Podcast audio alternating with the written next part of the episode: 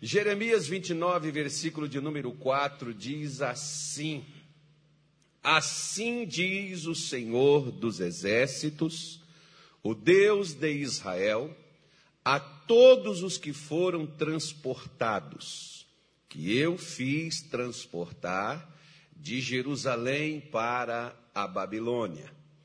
Edificai casas e habitai-as, plantai jardins, que no caso é pomares, e comei o seu fruto. Tomai mulheres e gerai filhos e filhas. Tomai mulheres para vossos filhos e dai vossas filhas a maridos, para que tenham filhos e filhas. Multiplicai-vos ali e não vos diminueis Procurai a paz da cidade para onde vos fiz transportar, e orai por ela ao Senhor, porque na sua paz vós tereis paz. Digam graças a Deus.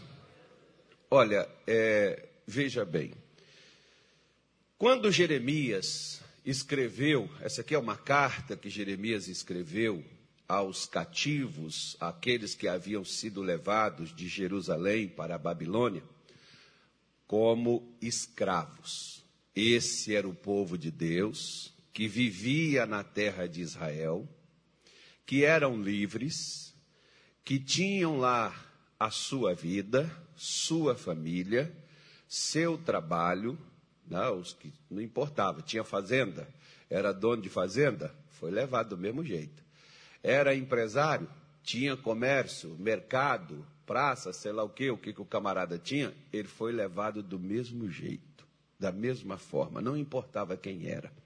Se aquela pessoa tinha capacidade de produzir, somente ficou em Jerusalém aqueles que ficaram em condições extremas, que no caso eram os idosos, que não conseguiam trabalhar, e crianças, né? pessoas que dependiam de cuidado de outros. Esses foram que ficaram em Jerusalém, que era para não reconstruir a cidade novamente. Então, quando as cidades eram conquistadas, eram tomadas esse tipo de precaução contra elas para que elas não se erguessem de novo. E ali, além de ficar aquelas pessoas é, que não tinham capacidade de construir, ainda era colocado gente sobre elas para estar vigilantes e para usurpar elas, surrupiar elas, tirar o máximo que pudesse, tirar daquelas pessoas e levar para o império que o conquistou, assim eram o procedimento que eles faziam.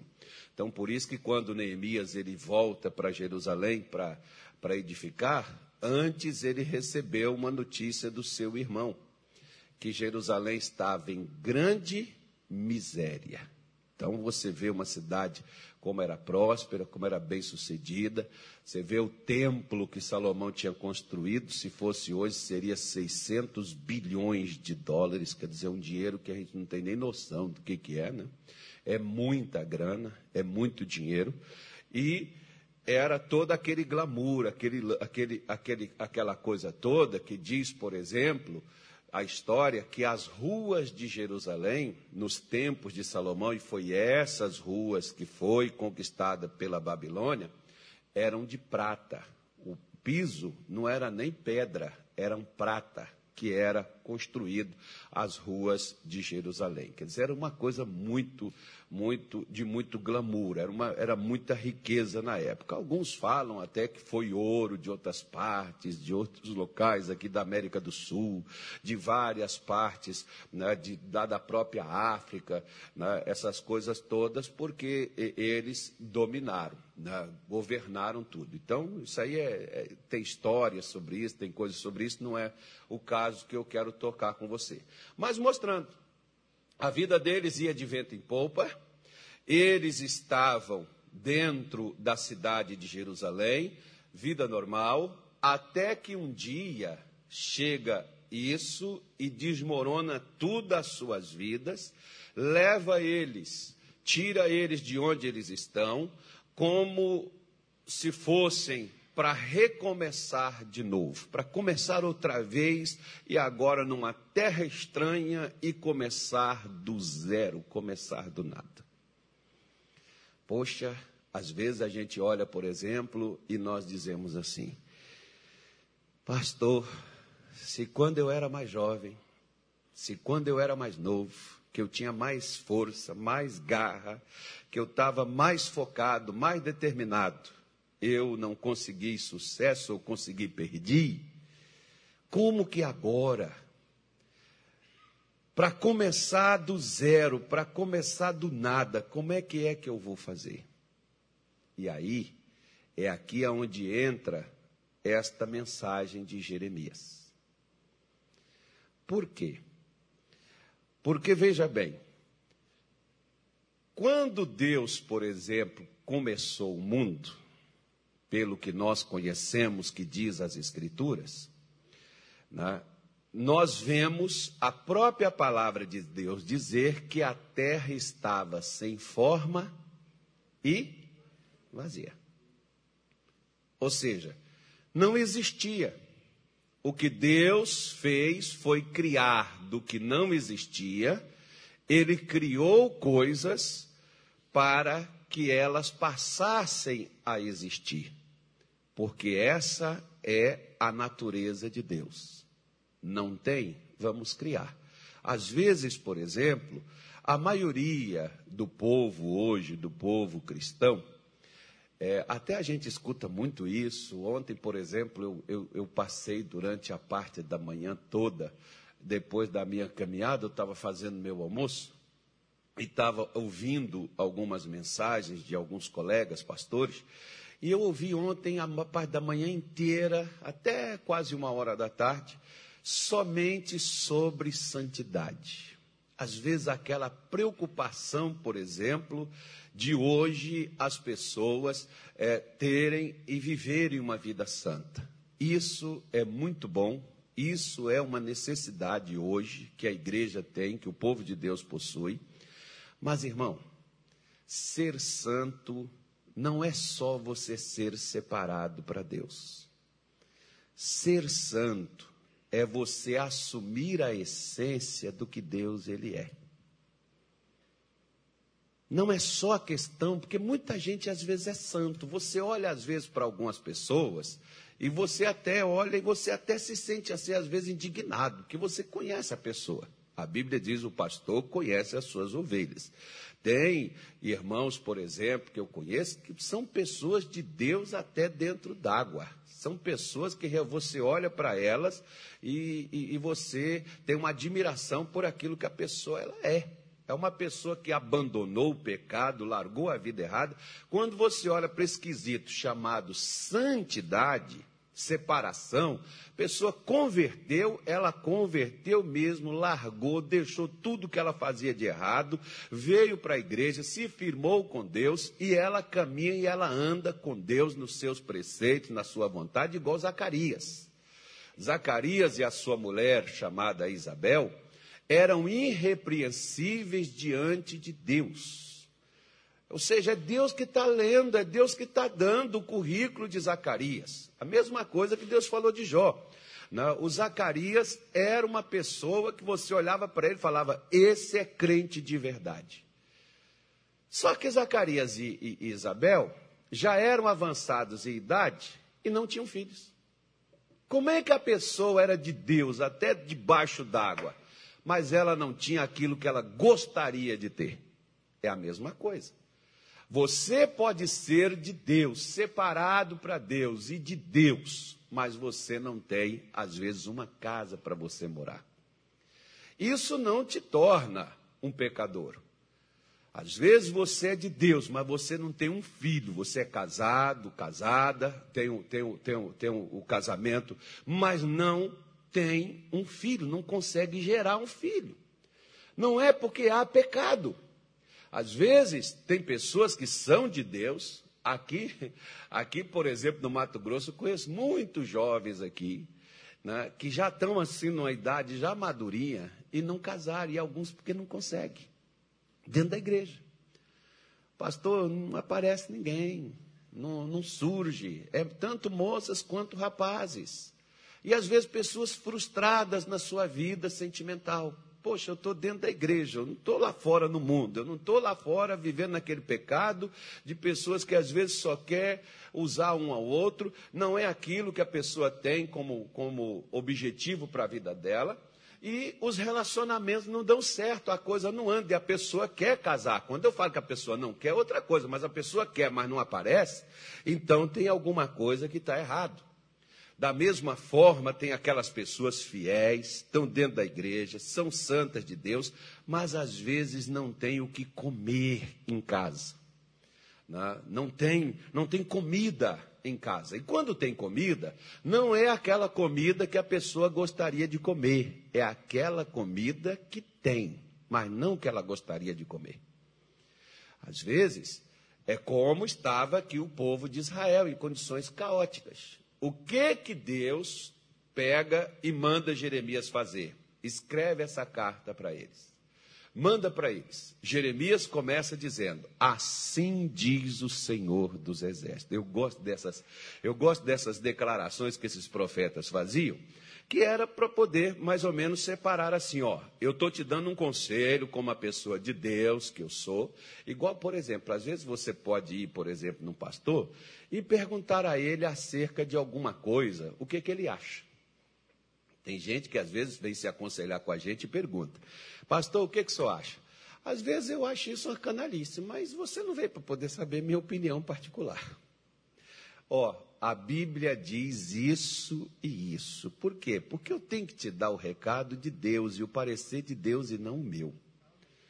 Um dia, por exemplo, uma, uma senhora veio comigo e ela, e ela me fez uma pergunta e me mostrou umas provas. Eu falei: olha, isso aí seria caso de polícia, né? Você não deveria estar aqui falando comigo, você tinha que estar falando com o delegado. Mas né, é, eu vou te dar um conselho de Deus para isso. Você não resolveu, porque a Bíblia diz: se você quer fazer, se você quer fazer, é, é, é, se você teme as autoridades, faça o bem, terás o louvor dela. Se você faz o errado, a autoridade está aí, ela é ministra de Deus para castigar quem faz o mal. Então você foi lá, primeiro a Deus, poderia já ter ido lá direto lá no delegado, mas não foi. Você veio a Deus, ok. Resolveu? Resolveu. Não resolveu delegado. Né? Aí, por quê? Porque se a pessoa não quer respeitar e ter o respeito com as coisas de Deus, então as autoridades estão aí para corrigir o que está de errado. Então, mais ou menos, seria esse o caso, o conselho para ela como ela veio com Deus, tratar com Deus primeiro, no meu caso, né, foi o que eu disse para ela. Falei, olha, é, isso aí você já poderia ter ido direto. Mas se você veio a Deus, é porque você quer, através da sua fé, procurar resolver isso aí e evitar um problema maior. Amém? Então vamos fazer. Agora, caso isso não se resolva, aí já não é mais a mim que você deve procurar. Você tem que procurar a, o seu direito a, justiça, porque é a justiça que vai resolver isso, e não Deus. Porque quando a pessoa tem o respeito e o temor a Deus, ela vai escutar um conselho de Deus, né? porque tem até gente, por exemplo, vamos, vamos, vamos, vamos supor assim, por exemplo, para você poder entender. Tem pessoas que, empresários, que eles mandam o trabalhador embora e ele sabe que ele tem direito, mas ele ainda diz assim ainda, procura seus direitos. Não é assim que alguns fazem? Ele sabe que a pessoa tem, se mandou procurar, ele está querendo um tempo. Ganhar um tempo com aquilo, porque às vezes a justiça né, vai demorar um pouquinho para julgar aquele seu problema. Ele vai ganhar um tempo para aquilo dali, não sei para quê que as pessoas fazem, mas faz. Ora, se ela já sabe que você tem o direito, por que não dá o direito a ela? Né? Seria algo mais ou menos dessa forma. Como se a pessoa pega, ah, procura o seu direito. Então vá procurar o seu direito. Seu direito você pode, por exemplo, orar a Deus, você pode buscar a Deus. A pessoa tem temor a Deus, olha, fulano, tem orado para Deus te dar condição de você resolver aquilo dali. Não resolveu? Irmão, é o outro canto, é o outro lugar. É algo mais ou menos assim. Então, se eu fosse opinar, ó, é dessa forma que eu acho que eu penso, é o meu parecer. É eu que estou dizendo. Agora, quando você pega, Paulo faz isso, por exemplo, na primeira carta aos Coríntios, quando ele fala de casamento. Ele diz assim: agora digo eu, não o Senhor. Então, Paulo está dizendo: quem está falando é eu, Paulo, não é Deus. Agora diz o Senhor. Então, Paulo está dizendo: ó, isso aqui não é meu, não é, não é meu pensamento, isso aqui é Deus quem está dizendo. Então, tem coisa, por exemplo, na carta de Paulo, que é Paulo que, como a experiência, como aquilo que eh, ele entendia, que ele sabia, ele está dando a sua opinião particular acerca daquilo dali. Se você ler lá, você vai entender corretamente o que eu estou te falando. Só que outras coisas ele já frisava e dizia: olha, quem está dizendo é o Senhor. Então Jeremias está aqui falando. Assim diz o Senhor dos exércitos. Quando Deus aparece como Senhor dos exércitos, já vem briga aí, porque exército é para quê, irmão? É guerra. Exército é para defender a nação, exército é para impedir invasão, Exército é para combater o inimigo. Então, quando Deus aparece como o Senhor dos exércitos, Ele está chamando você e dizendo assim: ó, nós precisamos ir à luta, nós precisamos ir à batalha, se você quiser algo diferente do que você está vivendo. Se você ficar passivo, se ficar aí na paz e no amor, se você ficar aí só na defensiva, você vai apanhar o resto da sua vida. Agora, se você quiser algo diferente do que você está vivendo, do que você está enfrentando, você vai ter que levantar para fazer diferente o que você está fazendo. Aí, ele diz, por exemplo, para o povo: a todos os que foram transportados para a Babilônia, ele diz: que eu fiz. Legal isso, né? Deus não tem, Deus não tem problema de dizer assim, ó, quem fez isso fui eu. Quer ver só uma coisa? Quando isso aqui aconteceu, Deus já tinha previsto lá atrás. Moisés, você pode pegar na sua Bíblia, por exemplo, né? pode ler Deuteronômio todinho, que as pessoas às vezes dizem assim, mas pastor, isso aí é a lei. Tá bom. Então vamos para a graça. Você vai ver que a graça ainda é mais um pouquinho puxado acima da lei. Né? Mas Moisés, por exemplo, disse no final da sua vida, ele chamou Josué, principalmente do capítulo 32 em diante, que já foi Josué que escreveu aquilo sobre o que Moisés falou, não foi nem Moisés que disse isso, é, ele começa a dizer: eu sei que quando vocês entrarem na terra de Canaã, vocês virarão as costas para Deus. Então, olha para você ver que desde o princípio, o problema do homem, quando lá no Éden começou, não foi somente questão de pecado, irmão o problema do ser humano foi sempre uma coisa: desobediência. A desobediência, ela vai gerar problemas na minha vida ou na vida de quem a praticar. Toda desobediência a Deus ou as leis. Na lei, por exemplo, quando a pessoa é pego infringindo a lei, ela está desobedecendo. Existe uma lei que é para organização, que é para manter a ordem. Quando a pessoa quebra aquelas leis, ela está desobedecendo aquilo que gera uma ordem, então ela é punida. Muitas vezes, o que, que essa pessoa é feita? Ela é pego, é levada para um presídio, para uma cadeia e tirada do meio da sociedade. Por causa de quê? Ah, porque me prenderam, injustiça. Não, por causa do que ela fez. Aquilo que ela fez é que levou ela para lá. Então, aquilo, por exemplo, que o povo de Israel fez, é que levou eles para a Babilônia. Deus já tinha avisado isso antes, que eles iriam fazer. Ou seja, Deus, mesmo Deus cantando a pedra, eles fizeram o que Deus havia dito que eles iriam fazer. Porque às vezes a pessoa, quando ela está bem, quando ela está mal, ela obedece porque quer ficar bem. Você vê, por exemplo, hoje, quando, quando a pessoa está com problema de saúde, ela vai no médico, o que o médico manda ela fazer, ela faz. Ela melhorou, ela volta tudo o que ela fazia antes. Até que ela volte de novo e o médico proíbe outra vez. Ela fica naquela gangorra, subindo e descendo. Né? Melhorei, então volto tudo de novo. Parece aquela pessoa que só trabalha para poder beber. Aí, quando ela tem o que, o que beber, quando ela tem dinheiro para beber, ela não trabalha mais, ela vai beber. Acabou o dinheiro, agora ela volta a trabalhar porque ela precisa beber de novo. Parece assim um cidadão, por exemplo, esses dias que eu estava fazendo uma caminhada comigo, eu falei assim, fulano, o que, que você vai fazer na hora que você chegar no seu peso ideal? Ele falou assim, ah, eu vou continuar caminhando, pastor. Eu disse, para quê?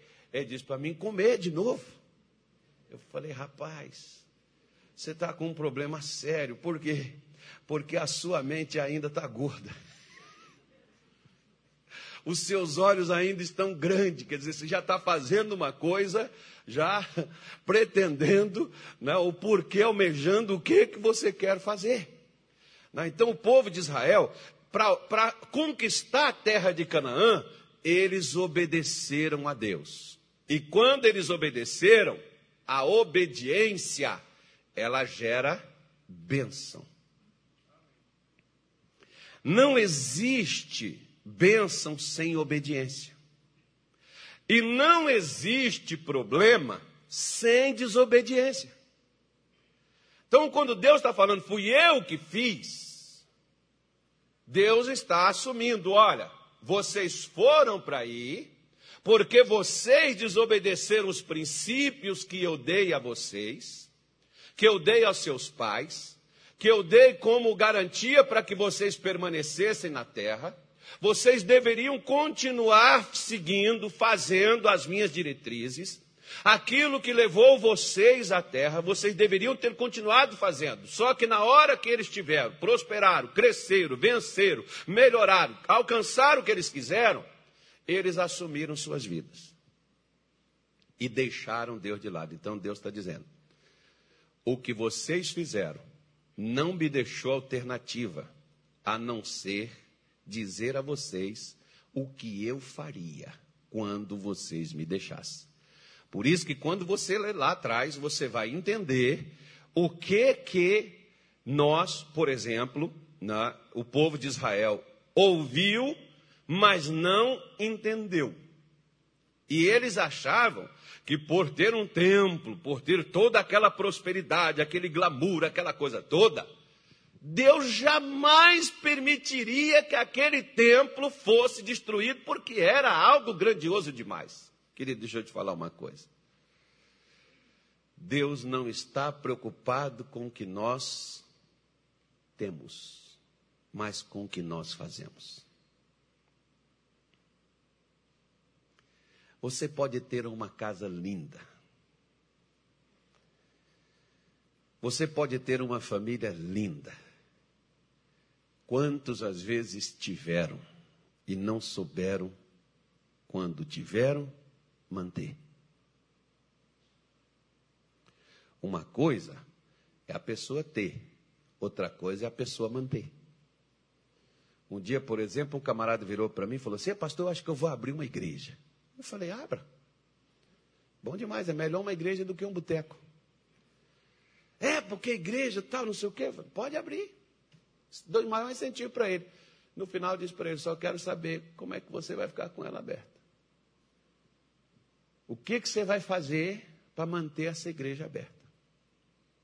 Aí, o que você vai fazer será para quem? como aquilo que eu e você fazemos, para quem que é? Aquele homem, por exemplo, que Jesus contou a parábola sobre ele, ele plantou, ele colheu, aumentou seus celeiros e Jesus disse assim: E, ele diz para sua alma: Ó oh, minha alma, estás farta, coma e beba. Ou seja, alcancei o que eu queria, o que eu precisava. Amém? Agora, Jesus disse assim: Louco, esta noite pedirão a tua alma, e o que você preparou, para quem será? O que você passou na sua vida fazendo, para quem é?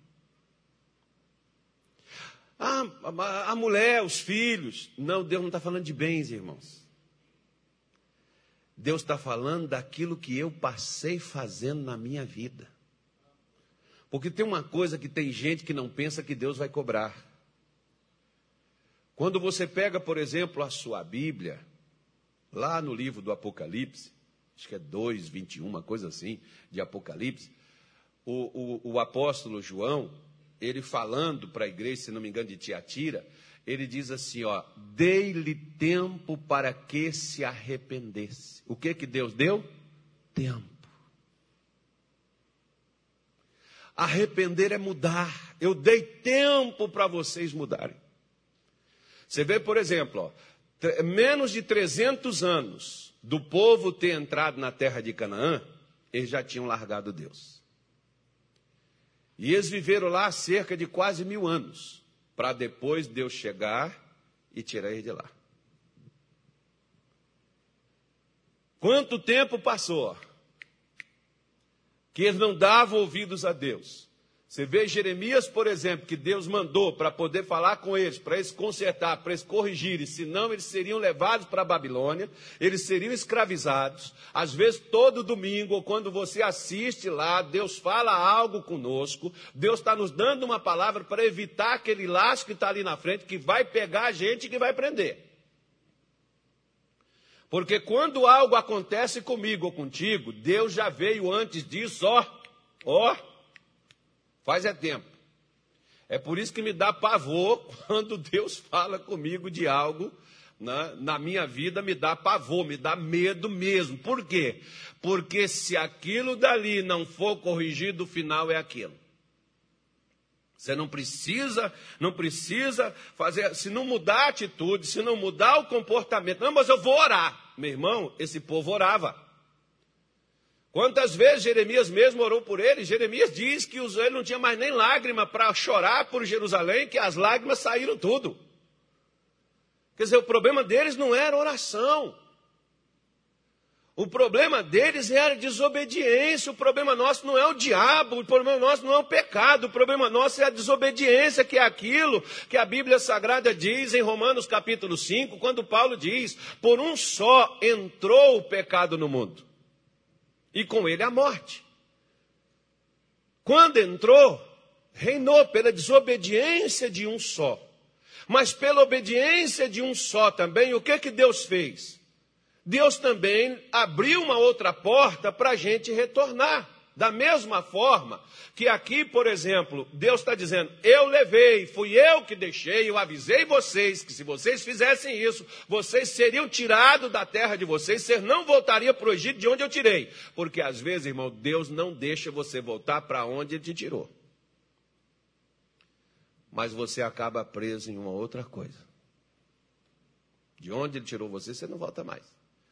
Mas você vai acabar preso em outra situação. Por quê? Deus prendeu? Não, ele não pôde te livrar. Por quê? Porque ele não estava lá. Ele diz: Eu fiz porque ele avisa aquilo que é bom para nós, aquilo que nos protege, aquilo que nos guarda, aquilo que nos abençoa. Ele nos avisa disso. A Bíblia está cheia de alerta desde o seu começo até o seu final. Isso não é para bitolar a gente, isso não é para prender a gente, isso é para nos proteger os mandamentos de Deus, as direções de Deus para nós, não é para criar na gente bitola e fazer a gente ser crente bitolado. Não, aquilo é proteção para nós. Quando você anda assim, tem, uma, tem uma, umas estradas, por exemplo, que eu já passei por elas. Aí tem aquelas placas nas estradas: velocidade X, curva perigosa, velocidade máxima. Aí o camarada diz assim: Não, meu carro é bom e eu sei dirigir, dirijo há muito tempo, eu nunca tive acidente. Aí o cidadão encarca o pé, chega lá, pum, pum, pum, tá amarrado o diabo. Foi o diabo. Foi o diabo, gente? O diabo não dirige, né? As placas não estavam avisando. Não dizia que tinha uma curva perigosa à frente. E alguns até, aí nessa estrada, por exemplo, que eu me lembro, que eu fui, estava bem assim, velocidade máxima 60 por hora, não insista, vai aparecendo mais placa. Não insista, diminua a velocidade, não insista, até você chegar na curva.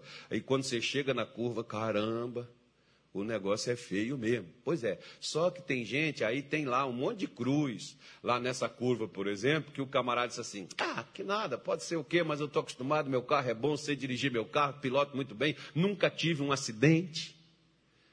E aí, puf! Não foi avisado antes? Foi ou não foi?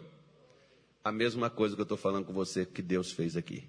Avisou o povo, mas o povo continuou fazendo a mesma? Que nada, vai destruir coisa nenhuma. Olha esse templo lindo, a gente vem aqui, dá bezerro, dá boi, a gente vem aqui, traz carneiro, a gente vem aqui, dá o dízimo, a gente vem aqui, dá oferta. Não, Deus não vai destruir, não, porque Deus não vai acabar com toda essa coisa linda, maravilhosa que está aqui. E quem te diz que Deus está preocupado com coisas? Deus está preocupado com pessoas e não com coisas. E aí, Deus disse: Fui eu que fiz. Tirei vocês das casas que vocês tinham em Jerusalém. Casa bonita, de cedro. Né? Se as ruas eram de prata, meu irmão, a fartura que tinha, né? como, a, como era, era, rica Jerusalém naquela época. Imagine as casas como eram, né? Devia ser igual lá no, no Iraque, no tempo do Saddam Hussein, torneira de ouro. né? embora lá não tinha torneira naquele tempo, mas ouro então, né? ouro, prata naquele tempo, parecia? Mais fácil do que o real hoje, as notas de 200 que é difícil aparecer, mano, naquele tempo pisava. Isso aí, né? isso é mole, pois é. Aí eles perdem tudo aquilo, perdem a sua liberdade, são levados para uma terra estranha, e lá Deus aparece dizendo: edificai casas e habitai-as, plantai pomares e comei de seus frutos. Que, que Deus está nos sugerindo aqui? Três coisas Deus sugeriu a Israel: edificar casas, plantar frutos para comer e casar, dar em casamento. Você imagine, por exemplo, uma moça ou um rapaz que durante a invasão da Babilônia, muita gente morre, gente inocente no tempo de guerra, gente que não tinha nada a ver com, a, com, com barulho, a pessoa morre. Você imagina quantas moças que estavam prometidas, rapazes que estavam prometidos às moças, de casar, casamento marcado. E aí o que que apareceu? Apareceu o soldado da Babilônia, e aquele noivo foi morto à espada. E aquele casamento foi por ralo. Imagine que decepção. Todo enxoval pronto, tudo, todo mundo já, já até os convites, já tudo feito, tudo encaminhado. E a pessoa perdeu tudo aquilo dali. Aquela pessoa que passou ali 20, 25 anos construindo a sua casa, fazendo ali o seu local, onde ela ia residir, onde ela ia morar, na hora que ela viu o sonho dela realizado, alcancei meu espaço, comprei meu, minha casa de campo, comprei minha fazenda, agora eu vou trabalhar, vou crescer, de repente tudo aquilo dali é tomado e é perdido. Imagine a cabeça que a pessoa fica. Poxa, tinha tudo, ela estava no céu. Uma vez o meu pai me disse assim, meu filho, porque meu pai, ele quebrou duas vezes e depois ele ficou remediado. Ele não ficou mais nem, nem quebrado e nem rico de novo. Mas ele disse assim, meu filho, ser pobre e ficar rico é muito bom. Agora, ser rico e ficar pobre é terrível demais. É horrível. Não é fácil. Ter que voltar a trabalhar para os outros, ele que era dono da sua própria cabeça, né? trabalhava para ele, agora ele ser um empregado como aquilo era complicado de lidar com aquele negócio. Quando você já tinha tudo encaminhado, tudo certinho, tudo produzindo, você é tirado dali e é levado para um lugar que não tem nada. Aí deixa eu falar uma coisa com você. Não é assim que muitos de nós chegamos no Evangelho? Olha para o seu vizinho, diz assim para ele assim: acorda, porque eu não posso contar fofoca. Eu que não durmo, vocês que ficam com sono, irmão. Essa noite eu dormi, era quatro da manhã, levantei agora. Já tinha fechado meus olhos, aí acordei. Né? Eu não dormi, eu estava meditando e, e Deus falando no meu coração umas coisas que a gente está conversando no particular, e não me deu sono. Até falei, quando o senhor quiser, eu durmo, mas fica aqui comigo. Então ele ficou lá comigo, não foi embora, eu fiquei lá acordado também com ele. Quando foi só, acho que era umas quatro e pouco da manhã, falei, agora eu vou Agora eu vou fechar meus olhos. E fechei um pouquinho, mas foi durante pouco tempo. Então acorda, que eu sei que é cansativo, que você passa a semana toda lutando, mas não é dessa forma que às vezes a pessoa perdeu o casamento, perdeu a família, perdeu os negócios, perdeu a saúde, perdeu, às vezes, alguns até a vontade de viver, e a pessoa não chega na casa de Deus, não chega no Evangelho desta forma com a vida destruída, com a família destruída, casamento destruído, negócios destruídos, tudo destruído. E aí nós começamos a fazer a oração mágica. A oração mágica é pedir os outros que orem por nós.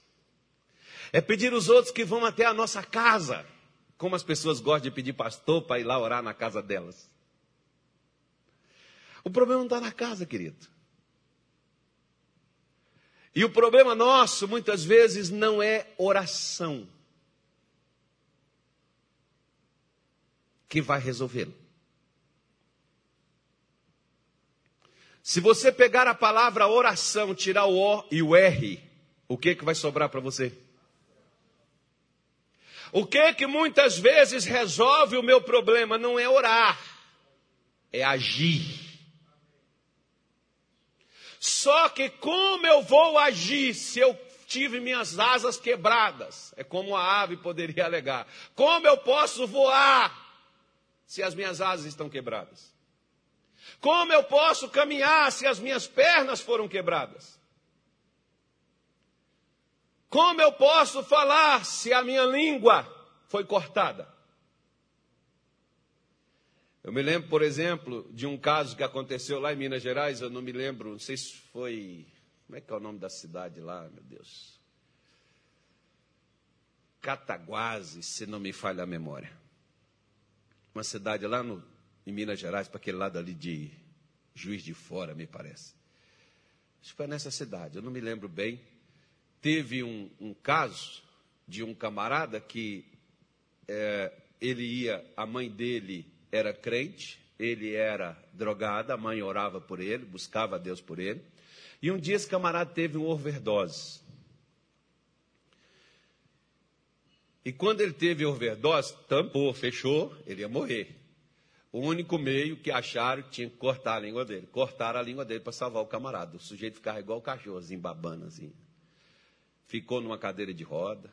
A mãe pegava agora, né? Que agora que não aguentava sair, não aguentava se drogar, a mãe botava na cadeira de roda, levava para a igreja, chegava lá, tinha que assistir o culto.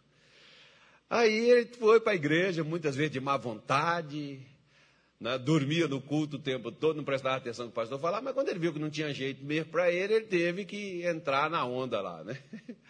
E quando ele entrou lá na onda lá, ele passou a ouvir, Deus foi, começou mudar a vida dele, tirou ele da cadeira de rodas. E quando foi um dia, o pastor chegou lá na frente e fez um desafio. O pastor pregou sobre o Espírito Santo e disse que Deus iria batizar no Espírito Santo. E o batismo no Espírito Santo, quando a pessoa enche dele, a evidência de que a pessoa encheu é falar em quê?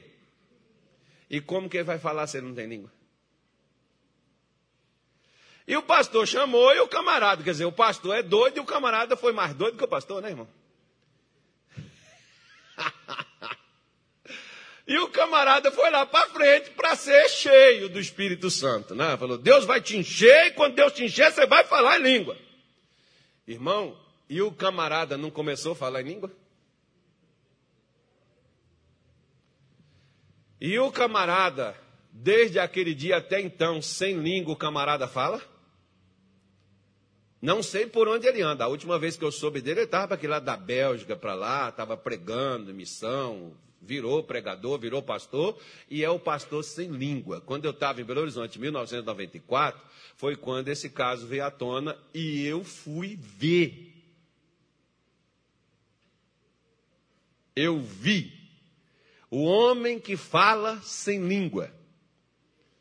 Por isso, irmão, não tira a língua das irmãs, elas falam assim mesmo. Não.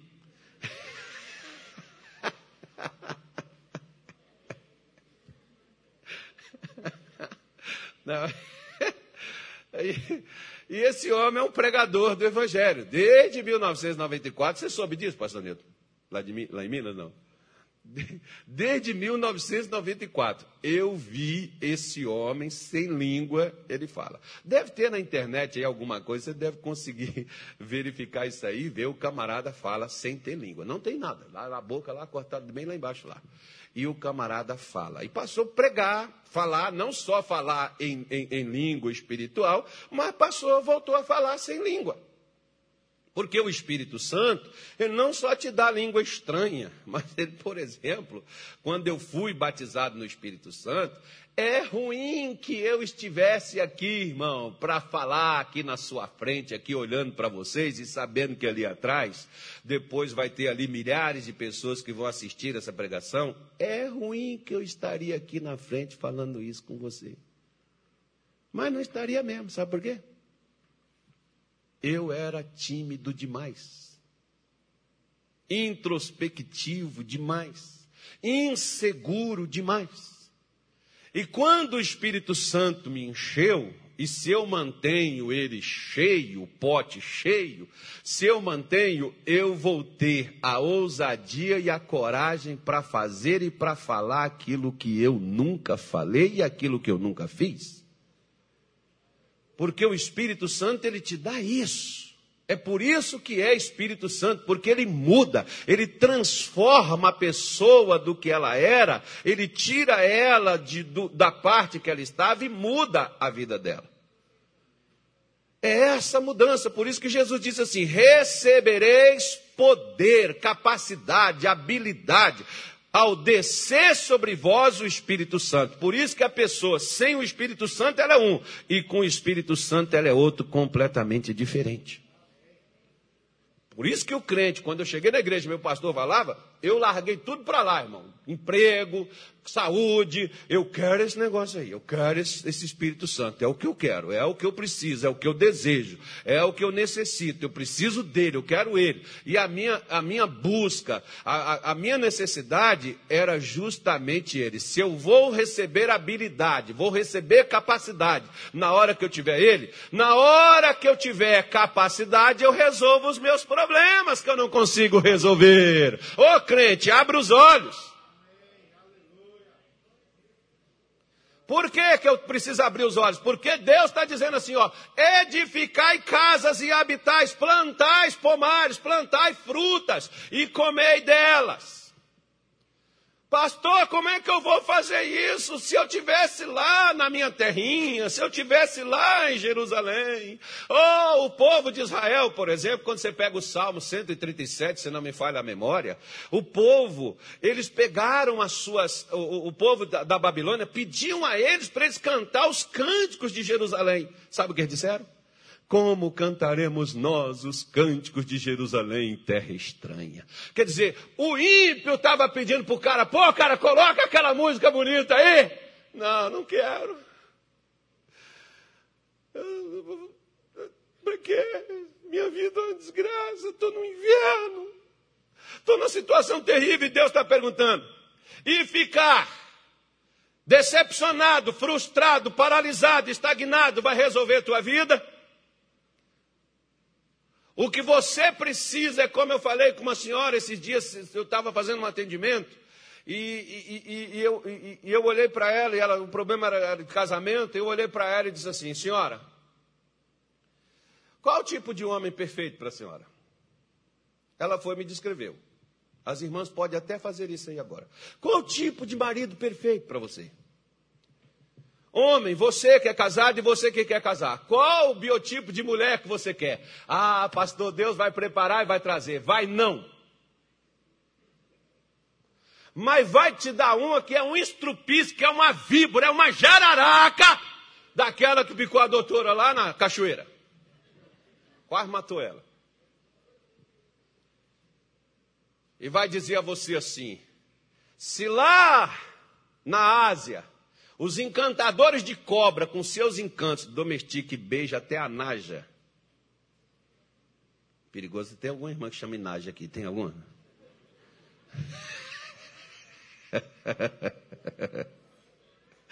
tem não, né? Se o encantamento domestica a cobra, então, meu filho, você com o Espírito Santo tem mais habilidade do que um encantador de cobra. Né? Beija essa cobrinha. Faz essa coisinha se acalmar. Doma esse negocinho, tira o veneninho desse negócio, irmão. Manda pro Butantã, que lá tem, tem antídoto para fazer esse veneno. Então, na, não existe. Eu estava eu, eu, eu orando, por exemplo, aí eu dizia, quando eu cheguei lá em Belém do Pará, era só eu e um outro pastor que foi comigo. E eu orava e pedia, Senhor, me dá aqui gente para me ajudar e tal. E aí um dia Deus falou, claramente eu vi Deus falando comigo. Ele, eu, eu olhei para uma moça, estava sentada assim, esperando o culto começar. Eu olhei para ela e Deus falou assim: Essa moça, põe a sua mão e ore nela, ela vai te ajudar. Hum. Quando eu pus a mão, irmão, só cheguei assim: Ô irmã, pus a mão na cabeça dela. Falei, Deus, isso aí vai me ajudar? Sim, liberta ela, que ela vai te ajudar. Expulsei o demônio e disse assim para ela: nunca mais esse demônio vai lhe perturbar. Você está livre. Nunca mais ela manifestou e virou uma das nossas pastoras. Ou seja, irmão, o que você precisa não existe pronto.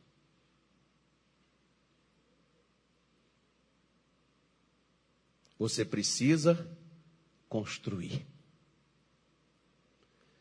Por isso que quando a irmãzinha falou comigo, ah, eu queria um marido assim, eu queria um marido assado, eu queria um marido dessa maneira, eu disse para ela, e você acha que existe homem assim?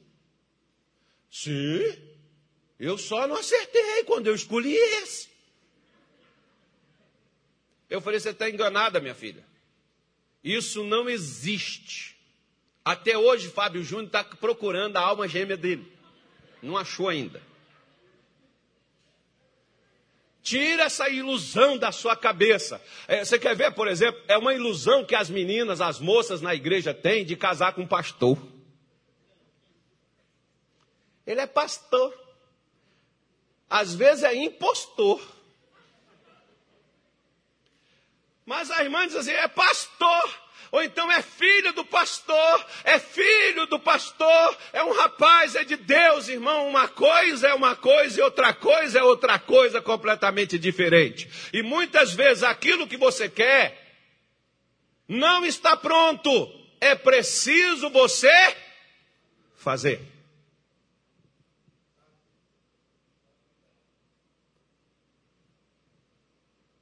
A casa que você precisa não está pronta. Você precisa construir ela.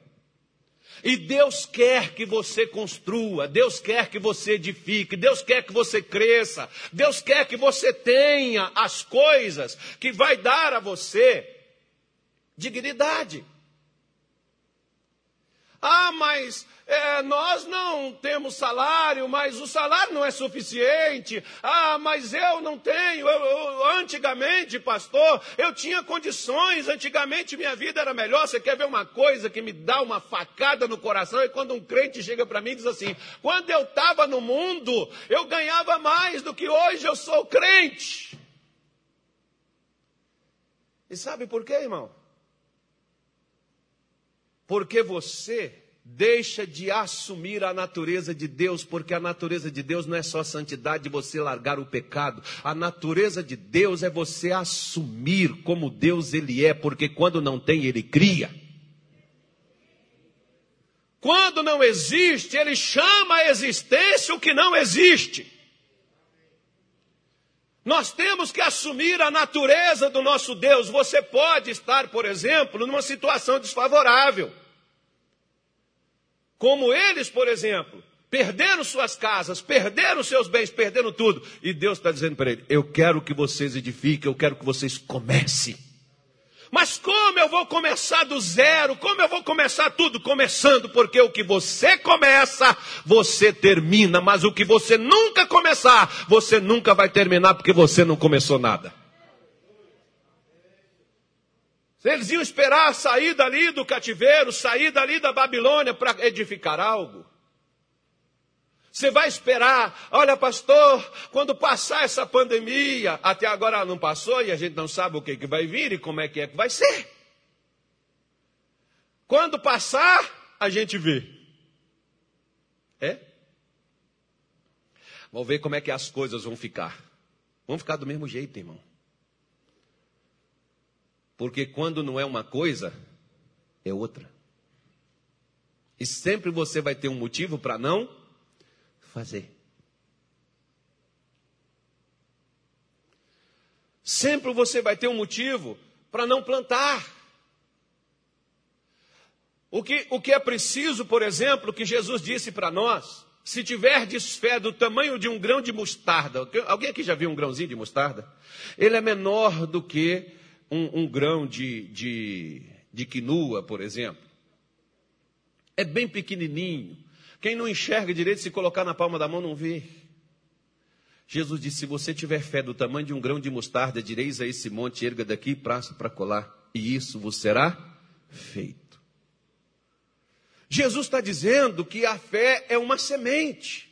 E onde você estiver com a fé dentro do seu coração, semeie essa semente de fé e comece, porque quem quem planta uma semente, amanhã tem fruto daquilo que um dia era só uma semente. Mas se você tem a semente e você não planta, você só tem a semente, mas não tem fruto. Porque você não começou nada. Deus disse: plante casas, edifique. Eu quero que você construa, eu quero que você recomece.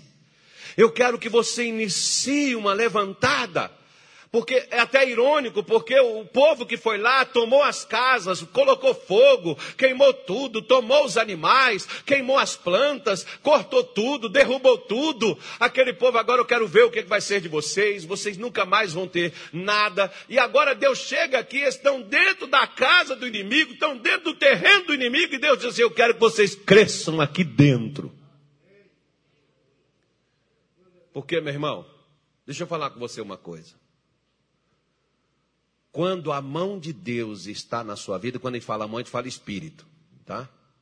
Toda vez que, principalmente Ezequiel disse, a mão do Senhor tomou, me tomou e me colocou, veio sobre mim e tal, tal. Quando está falando de mão, está falando do Espírito. Quando a mão de Deus está na sua vida, o inimigo não põe a mão em você.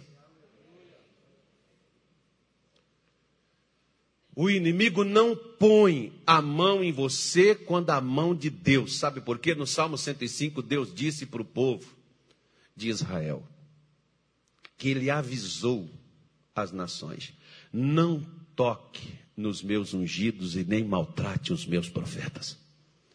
Por quê? Porque se alguém tocar em quem é de Deus, está tocando no próprio Deus. E Deus não fica quieto quando ele é tocado. Não toque em nenhuma área de Deus. Por isso que Deus está dizendo para eles: olha, vocês me desobedeceram e vocês vieram parar aqui. Por isso, se você perdeu sua casa, se você perdeu sua família, se você perdeu seus bens, se você perdeu a sua vida, você não perdeu porque veio corona, você não perdeu porque aconteceu isso ou aconteceu aquilo, você perdeu porque você passou a viver de uma maneira que você achava que deveria viver. Você se apartou de Deus e talvez talvez você nem percebeu, porque o que é de gente crente dentro de igreja que está distante de Deus não é brincadeira. Tem gente dentro da igreja desviado. Porque desviado não é só quando a pessoa está lá fora, quando ela está adulterando, quando ela está prostituindo. Não, isso aí a pessoa ela faz como consequência daquilo que ela desviou dentro.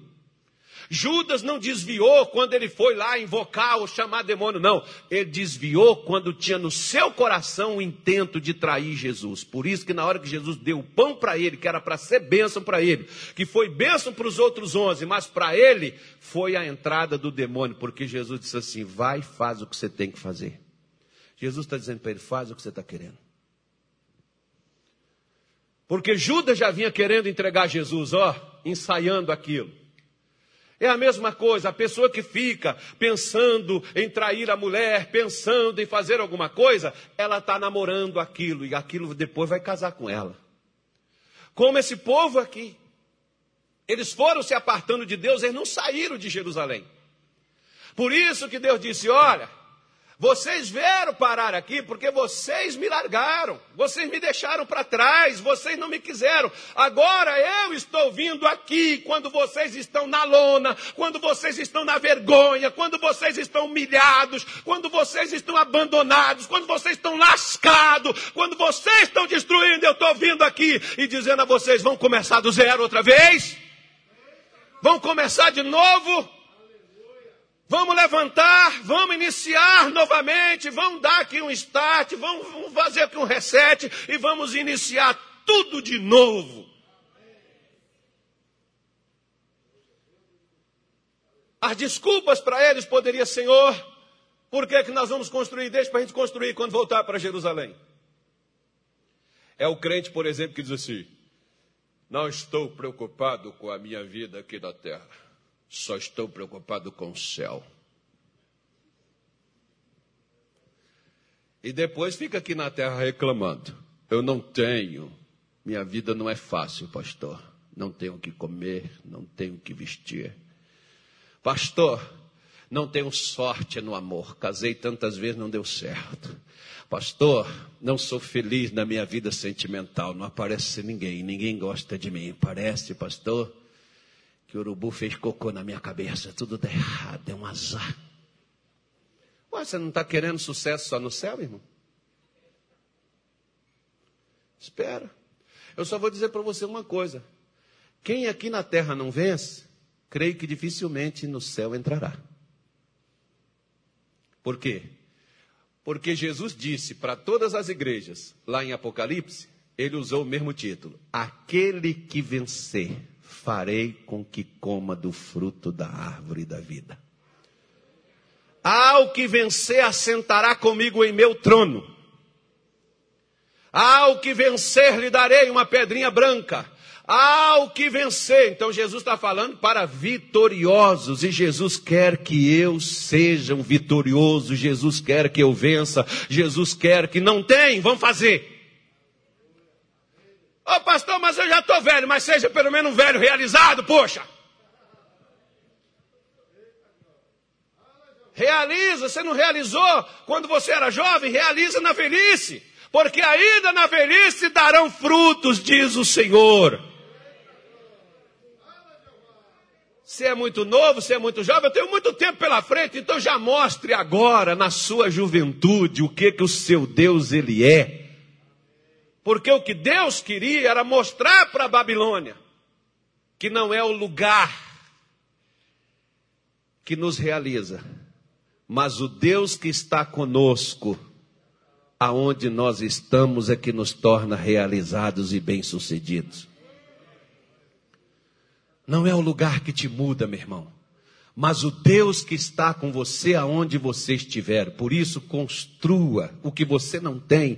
Deus quer que você construa, Deus quer que você habite, Deus quer que você plante, que você coma, Deus quer que você tenha filhos, Deus quer que você case, Deus quer que você seja uma pessoa sucedida, Deus quer que você tenha paz. E Ele está dizendo: ore por eles, porque se vocês tiverem paz, se eles tiverem paz, vocês também terão paz. Essa palavra paz aqui de Jeremias, ela não está nem falando de paz, de quietude. Deus está falando de prosperidade. Ore para você prosperar, para você crescer, ore para você sair da miséria, ore para você poder. Não, pastor, eu só quero ir para o céu. Então tá bom. Então não reclama quando não tiver comida na panela, não reclama quando não tiver dinheiro para pagar aluguel, porque você já poderia estar com a sua própria casa né, que Deus quer que você tenha a sua. Você não reclame que você está só. Ah, pastor, por quê? Hoje eu estou só. Por que, que você não ora? O pastor Daniel tem aqui a reunião do amor todo primeiro sábado do mês. Por que, que você não ora? Que, que você não levanta de madrugada e fala com Deus, Senhor, o que que me amarra? Eu quero casar, eu quero marido, eu quero filhos, eu quero ser mãe. Senhor, eu quero ter uma esposa. Onde é que está minha metade? Meu Deus, cadê ela? O Senhor fez uma mulher para Adão, faz uma para mim, Senhor. Se ela não estiver pronta, o Senhor vai fazer. E na hora que ela aparecer, infeliz, vê se você não joga pedra nela. Porque a moça aparece, o camarada diz, não tem nada a ver comigo. Hum, é essa mesmo. Quem aqui casou com quem você não gostava? Tem alguém aqui assim, não? Eu não gostava, pastor. Quando eu conhecia aquela pessoa, uf, aí o camarada veio e tal, falou que... Aí... Seja sincero, levanta a mão direita assim. Só tem duas pessoas, só? Três. Quatro. Vai aparecer mais. Cinco. É. Irmão, Jesus disse que quem mente é filho do demônio. Falar e a verdade, cada um com o seu próximo. o senhor não tem nada a ver com a minha vida, verdade. É, eu não vou ficar mexendo com vocês, não. Mas é para só descontrair. Mas vejam bem, quando eu conheci a Mônica, irmão, ô menininha feia. Para os meus olhos. Gente, eu tenho uma foto dela se eu mostrar a vocês a foto dela, que ela era menorzinha, mas não tinha melhorado muita coisa, não. Olhei assim para ela assim, dei nem papo, meu irmão. Nem olhei para aquilo. É. Aquele negocinho magrinho, nem, nem gordura tinha. Eu sempre fui gorduroso, né? Os olhos eram gordos. Olhava para aquilo assim, Aí ela já queria, né? Tinha 13, 13, 14, acho que 15 anos, não sei, não me lembro a idade dela. Eu era jovem, muito novo ainda. Não dei nem papo para ela. Depois, aí já já já já estava com 17 ou 19 anos, uma coisa assim. Aí um dia eu vi ela, falei: "Nossa! Que avião, hein? Oh, Diferente, hein? Quem te viu, quem te vê. Aí que a gente começou né, a conversar. Mas ela já gostava de mim, ó, desde lá, daquele tempo que eu olhei para ela assim. Hum, quero não. Feliz eu fiquei, foi. Eu não vou falar isso. Deixa para lá. Esquece. Então, às vezes aquele homem, por exemplo, que você olha para ele, aquela mulher que você olha para ela, você olha e você despreza. Mas às vezes Deus está trazendo aquela pessoa a você. Não existe a pessoa que você imagina. Como eu disse para essa irmã, Deus te deu um marido. E Paulo diz: a mulher faça de tudo para agradar o seu marido.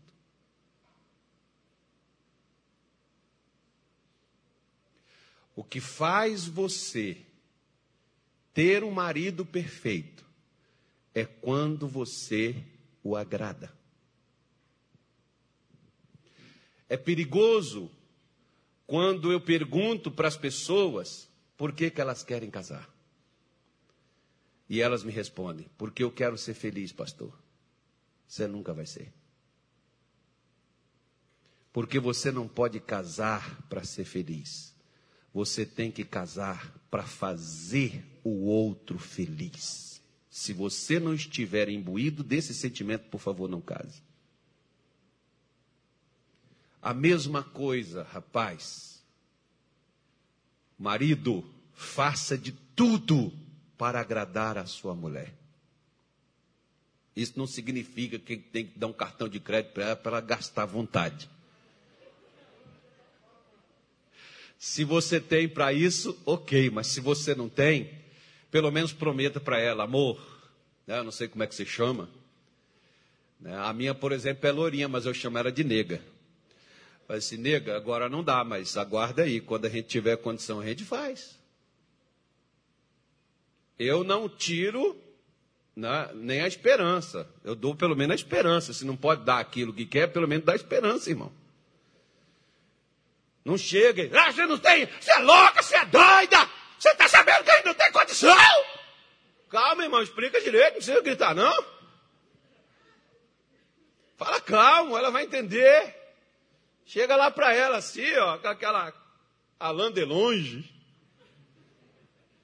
Chega com aquela cara de amor. Não, não vê lá o cara lá, ó, o, o, Leonardo DiCaprio lá no Titanic lá. O cara morreu para salvar a menina. Os homens hoje não morrem, matam. Assiste os filmes e não copia nada. Né? Vá lá, conversa. Né? Faça de tudo que tiver no seu alcance para agradar o outro. Ou seja, como é que eu vou poder agradar a minha mulher? Primeira coisa, o que, que ela gosta? Não sei. Então não tem como eu agradar ela. O que que ela quer? Não sei. Então eu preciso conversar com ela. Por que, que as pessoas não se entendem? Porque elas não têm diálogo. Por que, que os maridos, o casamento no melhor é um inferno e tem que estar orando, Senhor, salva meu marido? O que você precisa, a Bíblia diz, e Pedro fala, eu não vou poder falar, mas de noite eu concluo esse assunto, caso lhe interesse. Né? Mas Pedro diz assim: mulheres, obedecei os vossos maridos, porque se algum deles submeter aos vossos maridos, porque se algum deles não obedece à palavra, eles serão ganhos sem nenhuma palavra. O procedimento, o jeito, a maneira, o comportamento fala mais do que muitos sermões, muitas pregações. Resolve mais do que muitas orações. Que muitos oram, oram, oram, oram, mas chegam em casa e despreza, maltrata, grita, já sai da igreja brigando, já sai da igreja xingando, já sai quando passa uma mensagem, uma mensagem agressiva, uma mensagem dura.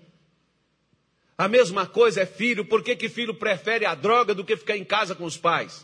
Porque os pais só sabem criticar os filhos. Quando eu me tornei pai, eu tive um grande desafio. Porque antes eu era só filho, eu não era pai. Eu nunca tinha sido pai. E quem me ensinou a ser pai? Meus filhos. E eu que tenho que ensinar eles a serem filhos. Ensinar eles a serem rapazes, a serem homens. Eles não vieram, ah, mas eles são de Deus. Não jogue na igreja uma responsabilidade que Deus deu a você. Deus diz assim: criai filhos. Não existe os filhos perfeitos que você sonhou, mas eles podem ser feitos. E quem tem que fazer eles? Somos nós. Ensine a criança o caminho que você quer que ela siga, e quando ela crescer, ela não se desviará dele. Feche os olhos. Senhor, nosso Deus e nosso Pai, em nome do nosso Senhor Jesus, nesta manhã de domingo, nós oramos a Deus porque o Senhor disse para o teu povo: edifique casas, habite-as, plantai pomares, coma de seus frutos, case, dê os seus filhos em casamentos, crie filhos, gere filhos gerem filhas. Eu quero que vocês cresçam. Eu quero que vocês sejam produtivos. Eu quero que vocês vençam, independente do tempo, do lugar aonde vocês estão. Vocês são meus e como meus, vocês estão com a semente de vitória semeada dentro de vocês. Então gere aquilo que não existe, passe a existir. Senhor, muitos de nós caímos numa estagnação. Caímos, meu Deus, em dificuldades, em lutas, problemas, porque tivemos perdas, porque tivemos danos, porque passamos por sofrimentos, enfrentamos traumas, enfrentamos dificuldades, lutas, privações e provações. Mas nesta manhã, Senhor, tu nos destes um alento, tu nos chamastes, ó Deus, a atenção. Se nós podemos edificar, nós podemos recomeçar, ainda que seja do zero, que seja do nada, o Senhor deseja o nosso crescimento. Meu Pai, em o nome de Jesus, não deixe a gente ficar quieto, mexa conosco. Nos ajude, meu Deus, em nome de Jesus. Porque, meu Pai, aquela empresa que muitas vezes está só dentro da nossa cabeça, dentro do nosso coração, é um desejo talvez de infância, de adolescência, mas nunca foi realizado, porque a gente sempre espera dias melhores, a gente nunca começa a colocar, tirando do papel ou tirando, meu Deus, da memória e colocando na prática. Aquela empresa nunca vai surgir, ela nunca vai aparecer. Meu pai, aquilo que o Senhor gostaria que a gente tivesse, a gente nunca vai experimentar. Mas hoje o Senhor nos trouxe um alento, hoje o Senhor nos deu uma palavra. E em cima desta palavra que nós estamos aqui orando, clamando e pedindo ao Senhor, nos ajude a edificar, meu Deus. Nos ajude, Senhor, a criarmos raízes aonde o Senhor nos pôs. Em o nome de Jesus, nos ajude, meu Deus, a gerar, a frutificar. Nos ajude, Senhor, em o nome de Jesus, a sermos completos. Como o Senhor disse, casai Dê os seus filhos em casamento, as suas filhas. Arranje marido para as suas filhas. Arranje esposa para os seus filhos. Eu quero que vocês sejam felizes. Eu quero que vocês sejam realizados. Eu quero que vocês aumentem. Eu não quero que vocês diminuam. Por isso eu estou orando nesta manhã de domingo. Meu Deus, coloque a bênção. Que venha, Senhor, aumentar e fazer com que esta pessoa se levante, avance avance, cresça, que ela saia dessa estagnação, que ela saia dessa amarração, que ela saia, meu Deus, de toda a dificuldade que aprendeu, que amarrou, que assegurou, nós oramos hoje, nós rejeitamos em nome de Jesus. Tudo que é infrutífero que está dentro das nossas vidas, em todas essas áreas as quais nós mencionamos, em o nome de Jesus, aquilo que sempre veio em forma de um pensamento de fracasso, de derrota, aquilo que veio dizendo eu não posso, eu não consigo, eu não, não tem jeito, não dá, não é o um momento propício. Em o nome de Jesus, todo engano do inferno. Satanás, quando Israel foi para Babilônia, você achou que era o fim, mas o nosso Deus foi até lá, e lá eles os levantou e os fez crescer dentro do terreno do inimigo. Assim também nós cresceremos, a igreja marchará, a igreja irá triunfar. Aqui haverá haverá um povo que vai crescer, um povo que vai construir, um povo que vai iniciar algo diferente na sua vida, um povo que vai iniciar algo diferente na família, um povo que vai crescer, um povo que vai ser realizado, um povo que vai ser feliz. Por isso pega suas amarras, por isso pega em nome de Jesus suas maldições, pega em nome de Jesus seu fracasso, pega em nome de Jesus suas derrotas derrotas. Pegue em nome de Jesus sua miséria. Pegue em nome de Jesus o seu desânimo. Oh, minha querida, minha senhora, meu senhor, meu amigo, meu irmão, você ouviu a mensagem de Deus hoje para você. Em o nome de Jesus, manda esse desânimo sumir da sua vida.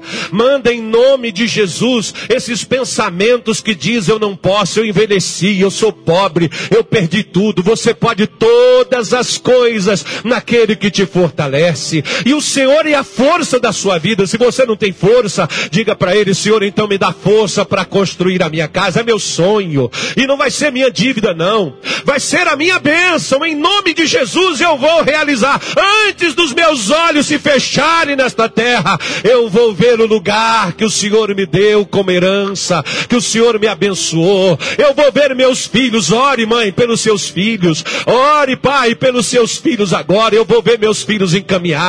Os meus filhos vão casar. Talvez o seu filho não tenha responsabilidade nenhuma. Vive aqui com outra, ou amanhã com outro, outro com outro. Talvez os seus filhos não tenham. Olha para eles e você vê que eles estão tristes, frustrados, decepcionados. Ore agora em nome de Jesus. Deus realizará o teu, o, o teu pedido. Deus te ajudará. Aquilo que você comece, comece hoje orando. Ah, eu vou plantar novamente, eu vou crescer, eu vou prosperar de novo, eu vou recomeçar, eu vou abrir meu negócio, eu vou começar a minha empresa, eu vou começar apenas com esse projeto que eu tenho. Deus é um sonho, é um projeto só, está aqui no papel. Tira do papel e põe na oração. Coloca diante de Deus, porque você tem que fazer, você tem que construir. Não fique esperando que Deus faça o que Ele te habilitou para você mesmo fazer. Por isso, Senhor, nesta manhã nós oramos. Por isso, neste dia nós clamamos e te pedimos. Coloque, meu Deus, a tua bênção na vida de teu povo. Tira, Senhor, todas as limitações. Tira, Senhor, em nome de Jesus, todas as amarras. Porque no mundo espiritual, nada vai prender, nada vai reter, nada vai segurar.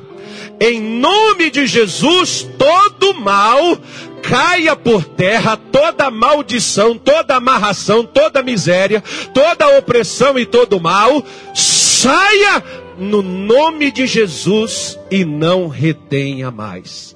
Querido Deus, coloque a sua bênção. Em o nome do nosso Senhor Jesus. Porque o Senhor abrirá os céus o seu bom tesouro, dará chuva no tempo certo abençoará o trabalho das duas mãos, emprestarás a muitos, porém jamais tomará emprestado. Pede a Deus para colocar a bênção nas suas mãos, irmão. Pede a Deus, minha irmã, para colocar a bênção nas suas mãos. Não olhe para o seu tempo. É tempo de você construir. O que você quer não está pronto. Deus quer que você construa. O que você quer? Você tem orado tanto para Deus, mas você não tem colocado isso na prática. Eu estou te pedindo para que você peça a Ele para abençoar suas mãos, porque você vai colocar as suas mãos neste, nesta obra, nesse trabalho, e você vai iniciar isso. E você vai começar aquilo que é um sonho para você, como Israel, quando volta da Babilônia, eles disseram: Nós estávamos como aqueles que sonham. Mas não era sonho, era uma realização. Deus não quer só que você sonhe, Deus quer que você seja realizado nos seus sonhos. Senhor, abençoa o teu povo. Em o nome do nosso Senhor Jesus, habilita essas mãos. Habilita, Senhor, esta vida. Como o Senhor liberou uma palavra de vitória para Israel na Babilônia, o Senhor liberou uma palavra de vitória para a igreja em Cuiabá para essa mulher que me assiste, para esse homem que me acompanha, para esta pessoa que veio aqui no dia de hoje para receber esta benção. Ah, eles estão te pedindo. Tudo que pedirdes em oração, crendo que recebereis, tê-lo-eis. Pede a Deus a sua casa própria. Pede para Deus a condição de você edificar a sua casa. Você não precisa que alguém fique com dó de você e te dê uma casa. Você não precisa ir lá comprar minha casa, minha dívida, não. Deus, nós, nós temos um Deus que é dono do ouro e da prata. Em o nome de Jesus e no trabalho do seu rosto comerás o teu pão. Com teu trabalho, aquilo que Deus te dá na palma de tuas mãos, é que você vai comprar e você vai ter o que é seu. Senhor, em nome de Jesus, abençoa. Tira, meu Deus, da vida desta pessoa. Pai, tudo aquilo que um dia jogou para baixo. E que às vezes as pessoas olham para ela e diz: "Você nunca vai conseguir alguém que te ame. Você nunca vai ter um casamento bonito, realizado, de sucesso, como a sua prima, sua tia, como outras pessoas de sua casa teve.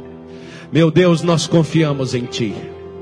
E se é um desejo do Senhor, então, meu Deus, providencie aquilo no qual esta mulher e este homem, meu Deus, estará engajado. Esses pais, essas mães, ajude eles, ó Deus, a auxiliar e ajudar os seus filhos para que eles casem. Ao invés deles detestarem, Senhor, ao invés deles nem sequer quererem pensar neste assunto, Espírito Santo de Deus, abençoa, dá maturidade espiritual, coloca a tua bênção, porque tudo é possível aquele que crê, e nós cremos que tudo é possível, que não há nada impossível para ti. Aleluia. Nós podemos sim, nós recebemos sim neste dia de hoje a tua bênção, a tua graça e o teu favor. E nós te louvamos e nós te dizemos obrigado, Senhor, porque vamos crescer, porque vamos avançar, porque vamos progredir, porque vamos construir o que não existe, vamos construir. Diga para Deus: eu vou construir. Eu vou construir. Põe a bênção da construção nas minhas mãos, Senhor. Ore, minha irmã. Abra a tua boca, meu irmão. Se você é isso que você quer para a sua vida, abre a tua boca e pede para Deus. Você não está velho suficiente para não ser produtivo. Você não é jovem, tão novo que não pode produzir. Porque nós podemos todas as coisas naquele que nos fortalece. E nós temos um Deus que está nos fortalecendo. Um Deus que está nos encorajando. Um Deus que está nos animando e não é vão. Senhor, que esta manhã e este dia seja proveitoso. Que o Senhor não deixe essa mulher esquecer do que ela ouviu. Que o Senhor não deixe esse homem esquecer do que ele ouviu. Que o Senhor mantenha viva esta palavra em nosso coração. E que ela possa, meu Deus, se cumprir. Porque teu é o reino e tua é a honra, a glória e o louvor hoje e todo sempre e nós contaremos os teus feitos e celebraremos as tuas vitórias. Digam graças a Deus e amém.